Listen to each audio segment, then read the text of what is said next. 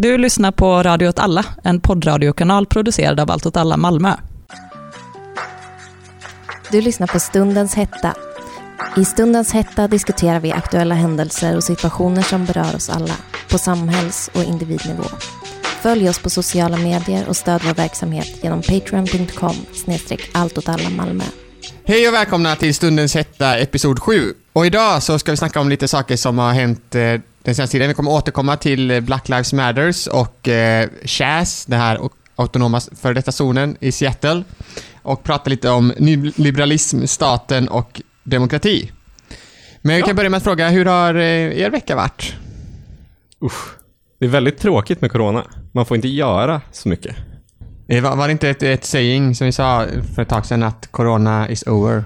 Jo. Ja, jag tycker jo. att det är helt över. Jo, men corona är över, men eh, det är fortfarande ingen som håller några goa events. Ja, det är det. Men det är, jag har inte varit på Svarta någonting. klubbar är tillbaka. Ja, men jag är bara inte tillräckligt cool.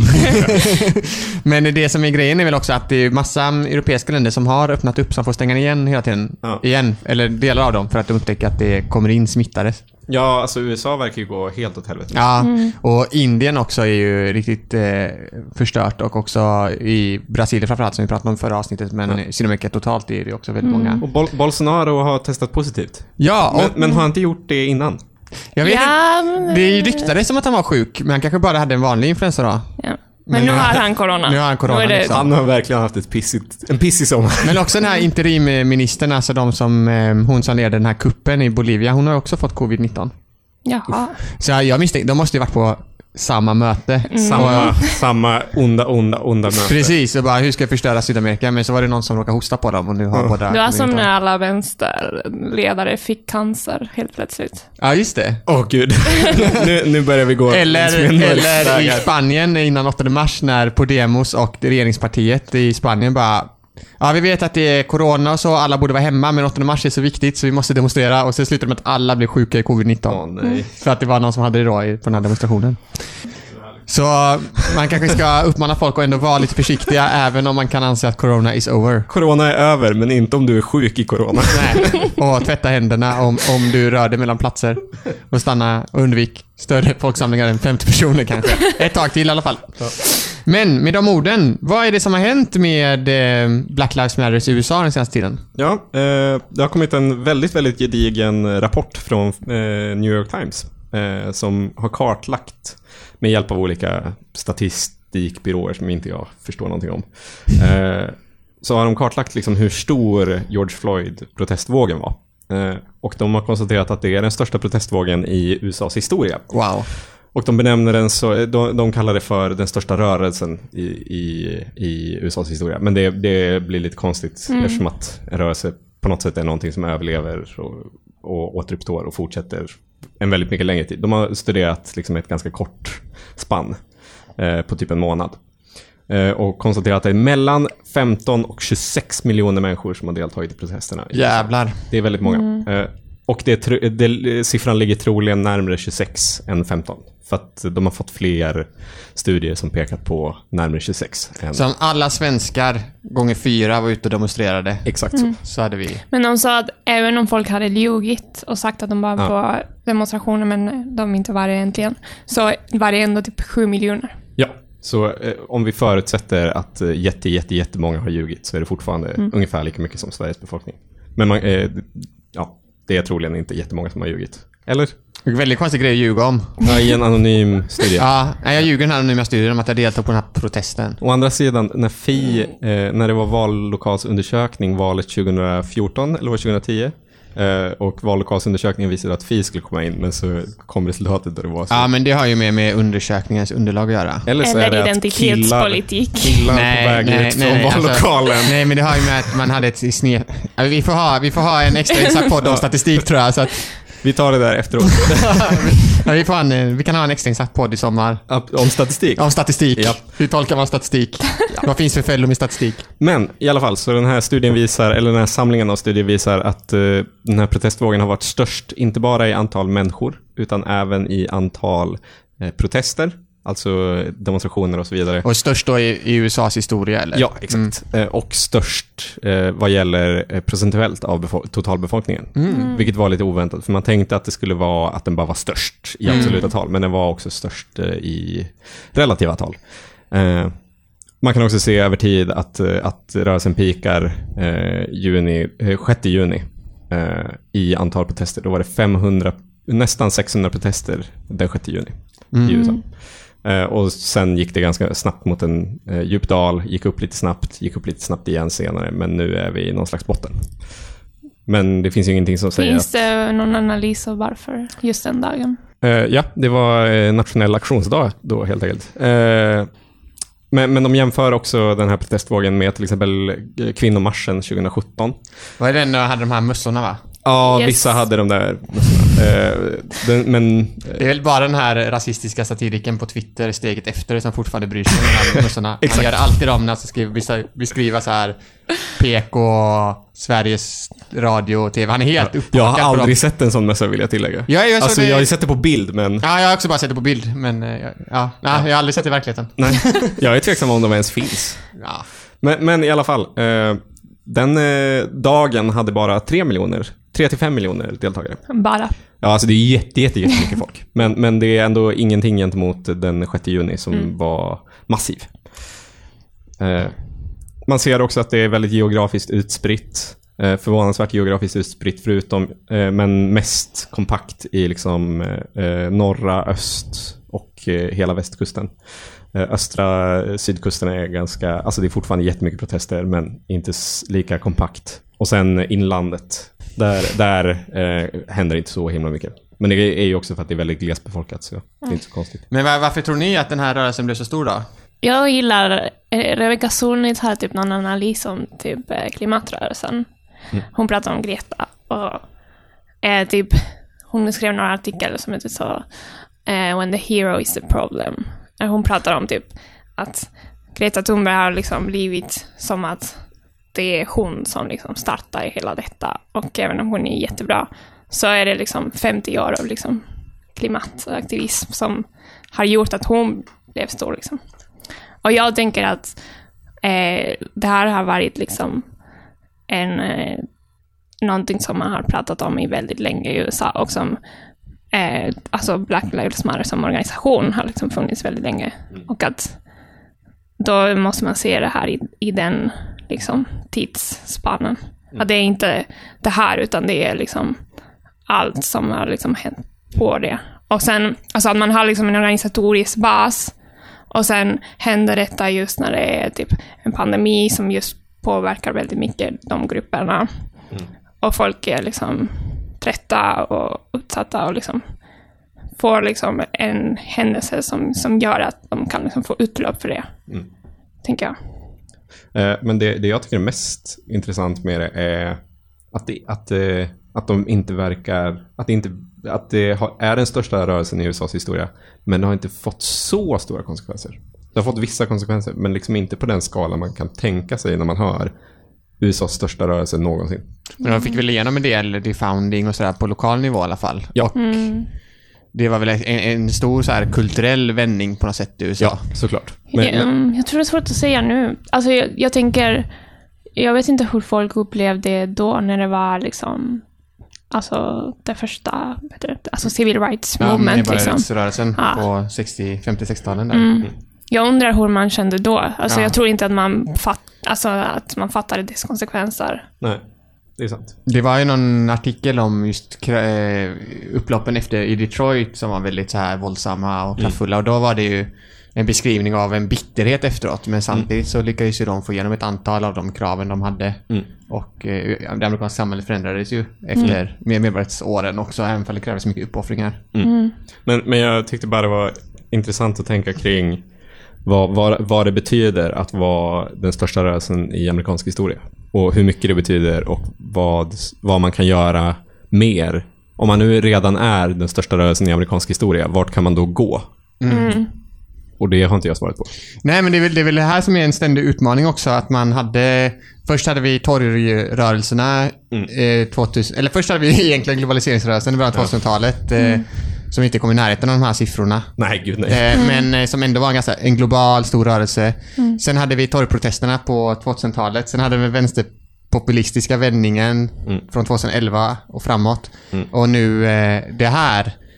Så det är väldigt, det, jag tycker det är väldigt intressanta tider för det ligger en öppning här. För det, det är svårt att se att eh, BLM då kommer in, liksom inkapslas i det amerikanska presidentvalet. Deras frågor kommer antagligen diskuteras. Ja. Eh, Och så, men det är svårt att säga att rörelsen som sådan kommer bli uppäten av Joe Biden inte Joe Biden, liksom. Joe Biden har inte riktigt rätt förutsättningar för att äta upp det. Nej. Men det är som att de, den formen har liksom lite svårt att omvandlas till någonting annat. Mm. Ja. Eh, Och när vi är inne på form då, så pratade vi om för, förra avsnittet om den här eh, autonoma zonen i Seattle, Chas. Och vad är det Ja. som har hänt med den? Chas eh, finns inte längre.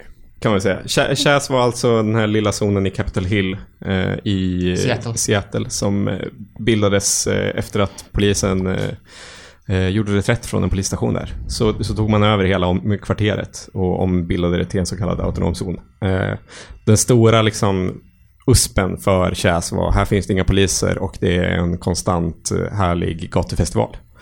Eh, vilket var väldigt ball. Eh, men sen blev de vräkta nu i dagarna. Efter att polisen eh, satte ner foten för att det hade begåtts eh, ett mord i, i området. Och det var väldigt mycket ryktesspridning kring det här mordet. Det var väldigt mycket i början så det var nazister som kom hit och sen försvarade vi oss, vilket inte var sant. Eh, Utan det som var sant var att det bara var en så kriminell uppgörelse. Och, och då när det hände, jag tror jag begicks sammanlagt typ, det var typ fyra personer som dog sammanlagt till slut. Och när det hände så var polisen så, nej men vi måste ta tillbaka det här området. Vi kan inte ha ett helt kvarter i stan där vi inte kan agera för då kommer det, det, det blir ju lite en frizon för gängkriminella. De borde göra som i Christiania och ha ett stormöte Ja. med Hells Angels. Ja, verkligen. Så borde de göra. Det var, det, var, det var deras lösning på det stora gängvåldet i Ja. Christiania. Det var ju, det var ju något barn som blev misshandlat typ. Ja. Så då hade de, kallade de till stormöte med Hells Angels. Och det Ja. slutade med bara att Hells Angels tog, Tog över, över typ, hela Christiania. Centrala Christiania. Ja, eh, men, men det här är också väldigt deppigt på verkligen alla sätt. För Chas var ju väldigt fint och väldigt ball. Men, eh, och eh, jag kan verkligen, för det har inte blivit så stort rabalder efter att Chas blev vräkta. Och jag tror att det handlar om just det att man blir så extremt demoraliserad om man etablerar en zon i sin stad utan poliser. Eh, och man har en superfantastisk och härlig eh, permanent aktion där som är jättetrevlig och bra för alla och alla i kvarteret älskar den. Och sen kommer folk dit och börjar skjuta varandra. Jag kan förstå varför man blir demoraliserad av Nej, det. det är tråkigt. Det är lite trist. Det är Liksom. som att ha en riktigt jobbig kompis hemma på fest. Ja, liksom. exakt. Eh, eh, men så polisen vräkte dem utan särskilt stora rabalder. Eh, Mm. Och det, jag vet inte vad man ska lära sig av det. Jag vet inte, men det är det jag menar att det känns ju som att eh, eh, alla olika sätt att nå den politiska makten på något sätt är uttömda just nu. Ja. Oj, Eller? Sjukt sagt. Men, men, Men jag hade typ en diskussion med en kompis för att eh, det, det kommer upp ibland på Twitter och så videos där man ser typ någon slags typ militia, Mm. alltså, som jag vet inte om de är liksom, alltså jag vet inte om man det är USA tro. liksom. Folk är galna. Ja. Eh, men eh, typ om det skulle finnas liksom en eh, civil eh, krig typ nu. Ja. Eh, Du, du menar att det är inbördeskrig är nästa politiska form som vi borde satsa på? Jag tror inte eh, det. ja. jag tror fan inte det. Alltså. Men, men, men det, det jag kände mest när jag läste om hela händelseförloppet var mest så eh, hur, hur himla jobbigt det är med just när man etablerar liksom, frizoner av olika slag. Att, att det alltid eh, finns risker som är väldigt störiga. Det, det man också kan säga om Chas är att däremot slutet så verkar det också i huvudsak han, eller de som var där eh, permanent var, förutom då de aktivister som drev det, så verkar det vara väldigt mycket hemlösa som då typ jagas runt i stan av poliser och som inte har någonstans att bo såklart, eh, som bodde där. Det är också Mm. väldigt fint. Det är väldigt sympatiskt. Ja. Eh, Men, men eh, apropå repression så har jag också läst på lite kring eh, hur eh, de stora sociala medietjänsterna och polisen har interagerat med varandra under hela den här protestvågen. För det har varit väldigt spännande. Eh, och då upptäckte att det finns ett företag som heter Dataminer. Det finns en jättebra artikel på The Intercept som vi kan länka här nere. Jag tänker att vi länkar allt som vi har läst inför det här. Eh, som, som handlar om Dataminer som då är ett eh, företag som egentligen bara har en tjänst och det är en algoritm eller en AI som, som kan sålla i, i sociala medier och i flöden. Och beroende på vilken kunden är så sållar den på olika sätt. Så om du är till exempel en nyhetsbyrå så vill du att den ska sålla ut så jag vill ha det som är mest clickbait. Jag vill ha det som kommer få mina tittare att stanna kvar. Jag, jag vill ha sådana nyheter liksom. Och så sållar den bara och så ger den dig uppdateringar konstant när, eh, när någonting händer. Men även Säkerhetspolisen och poliser, eh, framförallt i USA, använder sig av dataminers tjänster. Mm. Vilket betyder att de får liksom realtidsuppdateringar om exakt vad som händer i olika protester medan de sker. Och med, när polisen kan, så polisen kan inta en så ganska lågaffektiv eh, inställning mot protesten på plats. Men samtidigt ha benkoll på vad som händer i den. Mm. För att folk eh, uppdaterar varandra hela tiden och folk lägger upp videos och material. Eh, och det här eh, har ju fått stora konsekvenser, framförallt när protesterna har liksom ebbat ut på kvällen och övergått till eh, decentraliserade små upplopp mm. runt om i stan. Mm. Eh, så folk har upplevt så. Eh, på något sätt så lyckas polisen alltid vara här fem minuter efter att vi har börjat utan att någonting, ingen är vaken liksom. Men ändå är de här. Och det verkar ofta handla om just att de får tips från dataminer och liknande mm. tjänster. Det, det, I Göteborg så ska de införa drönare, polisen, övervakningsdrönare, som mm. är så här eh, eh, realtidsuppkopplade till en poliscentral. Så ifall mm. man upptäcker ett brott via en drönare så ska en polispatrull komma dit. Det, det tillsammans med lite datamining är ja. Men var det inte något sånt Då blir det svårt med inbördeskrig. Ja, ja det blir svårt. väldigt svårt med inbördeskrig då. Ja, men om man ska ha inbördeskrig så måste man kasta sin mobil och liksom gå tillbaka. Men, men eh, jag, var det inte någon grej att, att Signal har fått typ så mest nedladdningar i typ... Ja, det kan man ju tänka sig. Den krypterade eh, chattapplikationen Signal. Mm. Det är väldigt bra. Väldigt smidig. Om man på Android kan man ta bort det vanliga meddelande ja, som man har och använda Signal istället. Japp. Så det är väldigt mm -hmm. bra. Mhm. Det är super, superbra. Men, men det här, hela det här har ju också fått folk att, på internet att vara så, fota inte era kamrater och, och ha liksom en ganska hård ton gentemot alla som dokumenterar allt som sker. Fota inte ansikten och så vidare. Och det har jag, ja jag vet inte vad jag ska tycka om det riktigt. För att, för att samtidigt så, de här protesterna blir så stora just på grund av att det är en sån mm. hype. Alltså det, blir, det kommer inte vara världens största rörelse i USAs historia. Om det inte är så att alla uppdaterar alltid. Så att det är det enda man liksom tar in att det här sker just nu. Så jag... jag... Ja men om man är, alltså det är, det är så för dig för att du är här. Men om man är där och ser folk på gatan. Mm. Då, då upplevs det ändå som att det händer någonting. Ja, för jag, jag, jag, tänker ändå att alltså, så, jag lever mitt liv till 50% genom flöden. Liksom. Jag tror att majoriteten av oss gör det. Även de som inte vågar erkänna det för sig själva eh, gör ju det. Alltså, gatan utanför mitt fönster är mindre närvarande i mitt liv än mitt Twitterflöde exempelvis. Det, det är ju ett rum som jag befinner mig i. Men det blir en utmaning med eh, sådana här typer av rörelser och särskilt då som använder illegala metoder och kommunikation. Ja. För kommunikation är ju viktig av en rörelse, men frågan mm. är hur det ska gå till utan att ja. utsätta personer som deltar för fara. Ja.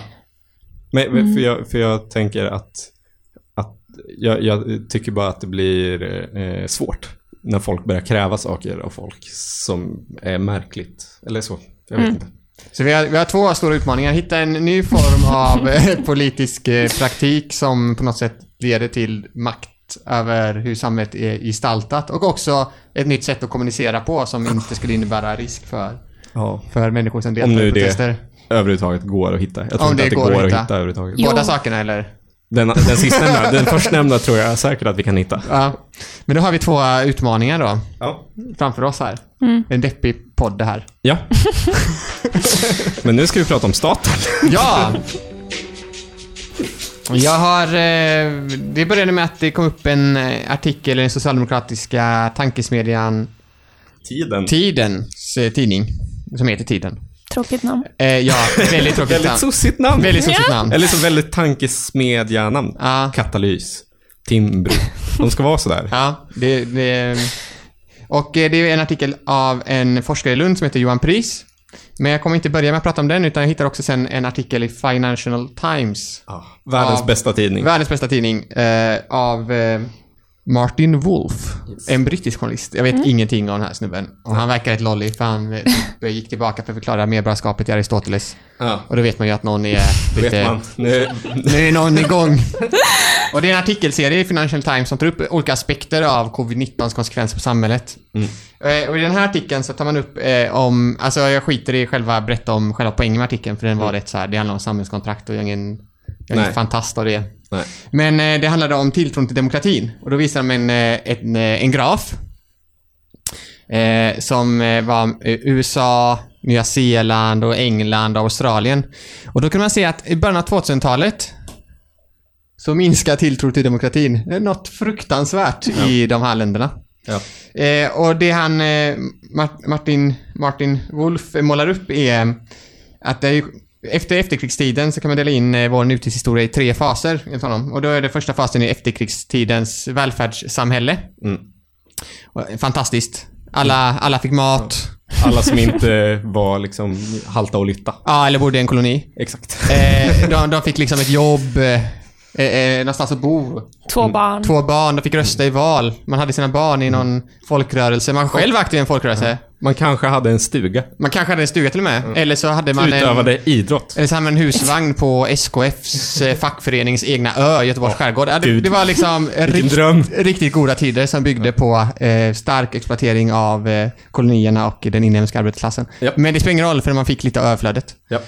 Det här pågår tills det blir en kris på 70-talet. Jag kommer inte säga vilket dag, år, för det är lite olika beroende på vilken teori man väljer här. 72 säger jag. 72, vissa säger 75 då. Men i alla fall, det blir en kris. Eh, den här krisen blir eh, också, eh, i, samband med den här krisen så innebär det också en politisk vändning där man nu jävlar, nu är det nog. Nu har man haft det för gott. För mycket stugor har delats ut. För höga löner har betalats. Staten har ägnat sig åt fel saker och istället ska eh, staten ta, eh, ta mindre roll och, och eh, marknadskrafterna ska få styra igen. Nu är det nog. Mm. Eh, och det här pågår till eh, 90-talet och, och eh, början av 2000-talet kan man säga. Vi har ju våra egna exempel där med, eh, med eh, alliansregeringen på 2000-talet men också Göran Perssons regering på 90-talet. Liksom de eh, omstruktureringar man gör då. Eh, och på 2000-talet så har vi mer en, eh, en nationalistisk våg där det har skapats liksom ett konservativt block eh, som eh, eh, säger sig i alla fall vilja stänga igen gränser. Ett svar på den här globala fria marknaden som skedde på 70-talet. Man vill stänga gränserna, man vill ha mer inhemsk produktion och så vidare. Tänk Trump, Bolsonaro. Ja. Och hur kan det komma sig då att man tappar tilltron till demokratin? Frågan är. Hur kan det gå till? Vad tror ni? Kan det vara så att om en stat då slutar bry sig om sina medborgare och ger, slutar ge dem hus och med tak över huvudet och ett jobb. Kan det vara så då att man kanske börjar misstro Ja, det kan man ju tänka sig. statens institutioner? Det kan man ju tänka sig. Och om statens institutioner bygger på en idé om demokrati, Ja. vad är det då som drabbas? Jo, demokratin. Så det som har hänt är att det är ju den här globaliseringen som skedde på 70-talet, eller den nya globaliseringen som skedde på 70-talet, är, är ju just det att inkomstklyftorna bara skenar iväg. Och det finns en stor grupp i samhället som är liksom lämnade utanför att må bra av den här ekonomiska globaliseringen. Jag vet inte vilka det är som mår bra av den. Nej. Eh, för det är inte... Det är inte, de unga, det är inte millennials, för de har det sämre än någonsin. Ja. Och det får ännu värre nu under covid-19. Och det är inte de här som mådde bra under när de hade ett industrijobb, för industrijobben har lagts ner. Men det är väl boomersen?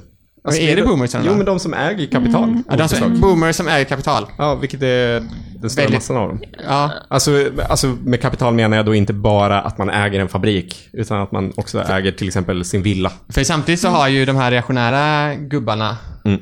Johnson, Trump, Ja. Bolsonaro, de har ju mobiliserat just den gruppen i samhället delvis, Mm. som tidigare då röstade på kanske ett socialdemokratiskt arbetarparti, Mm. men som nu känner att de är liksom förlorarna Ja. i den Fast- globala ekonomin. Men, men det, det är här man eh, luskar in sig så fort man börjar liksom ta lite för bokstavligt exakt eh, liksom just den eh, ekonomiska utvecklingen från 70-talet och framåt och lägger den som ett raster rakt över den politiska förändringen är ju att alltså det, det spelar liksom inte så stor roll att det är inte de största förlorarna som har blivit reaktionärer. Men det är några som har förlorat vissa saker och vunnit annat men också är- väldigt måna om att försvara det de har. Mm. Eller att de inte känner sig representerade helt enkelt. Ja. För jag menar, om man kollar på det brittiska valet så var det ju att Labour förlorade ju sina tidigare kärnväljare. Mm. Och de är väl klassiska förlorare. De är ju förlorare. och Men, det var de som liksom gjorde Jo. så att... men, men till exempel Sverigedemokraternas eh, eh, liksom kärnväljare, det är ju det är ju inte förlorare. Från, från början är det ju det. Ja, från början. Men, men kärnväljarna idag är ju eh, småföretagare, villaägare. Ja. Men det, jag tänker att de är, alltså, de har förlorat i en kulturell Mm, eh, liksom, plan. Inte i det ekonomiska. mm. De känner sig Okej. inte sedda. Ja, Mm. De, de är inte... Ni äger De världen, coola. men av någon anledning känner ni er inte sedda. Typ så. Men det finns ju en teori som Hart och Negri, Michael Hart och Antonio Negri, Oh. två autonoma teori- teoretiker, händer tar fram i sin eh, senaste bok, Assemblies, samling på svenska. Och de menar ju på att den här vågen, den här liksom kärntruppen i väljarkåren till de här reaktionära partierna är ju de som vars enda ägandeskap idag är deras hudfärg. Alltså att de har förlorat om privategendomen är liksom det centrala i kapitalistisk ekonomi så har de ju förlorat eh, eh, det helt enkelt. Och det enda ägandeskapet de kan ha är till sin identitet eller hudfärg. I alla fall eh, ett segment av dem. Ett segment. Kanske, kanske det segment som är mest liksom eh, politiskt artikulerade, eller så som en politisk kraft. Medan de här svenneboomersen som röstar SD, de är ju inte en politisk kraft på samma sätt. Och vad fan ska vi göra åt det här då? Ja. Jag återgår till eh. Inbördeskrig. Okej, men då... vi, hade inget svar på den frågan. Men då kommer ju en pandemi. Ja. Och så får man... Och så känner man som gammal person som en gång har röstat på Socialdemokraterna. inte jag då, utan en fiktiv person. Ja. Staten, Den är tillbaka. den är tillbaka. Det kommer nu. Åh, gamla goda staten. Nu blir det husvagn på en ö i Göteborgs skärgård igen. Det blir ett jobb där jag tjänar bra. Ja. Jag kommer liksom bli aktiv igen i folkrörelserna. Jag kommer börja tro på demokratin. Men det är då Johan Pris artikel i tidningen Tiden kommer in. För det finns ju också en idé om att nyliberalismen, som då den här eran från 80-talet med Reagan och Thatcher, USAs dåvarande president och Englands dåvarande premiärminister, kan kallas den nyliberala eran. Att den skulle vara statligt fi- fientlig och att statens inflytande skulle minska. Men den- den här artikeln har han skrivit väldigt bra, för den pekar på det att nyliberalismen har aldrig som idé att staten i sig skulle vara svag. Utan det är vad statens uppdrag ska vara. Ja. Så några exempel, han tar inte upp dem själv i texten, men man kan tänka några exempel här på när staten då omfördelar resurser från eh, offentlig sektor till privat. Det har vi Ja. väldigt bra exempel på i Sverige, för vi är bäst på det. Och det är friskolor är ett sånt exempel där staten går in, tar skattepengar, betalar pengar till eh, någon skön eh, snubbe som har ett Nej, nej, nej, skatteparadisföretag. inte en skön snubbe, en skön koncern. Nej, en skön koncern. Eh, som, ja.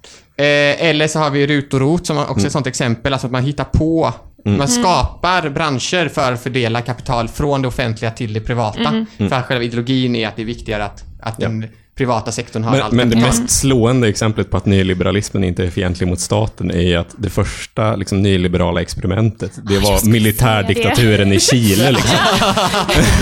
ja, precis. Men han är då, Johan Pris, han eh, skriver om också nyliberalismens grundfader, eller en av dem, som är Friedrich von Hayek. Och han menade ju att staten skulle spela en viktig roll i styrandet av ekonomin och ge mer marknadsstyrd riktning. Så när, så Johan Pris poäng är lite att när staten då eller när människor säger vi måste ha en stark stat för att hantera covid-19 och så tror folk att det här är början på en ny socialdemokratisk period. Så är det inte så, utan det viktiga är vad det är det staten gör när den styr. Ja.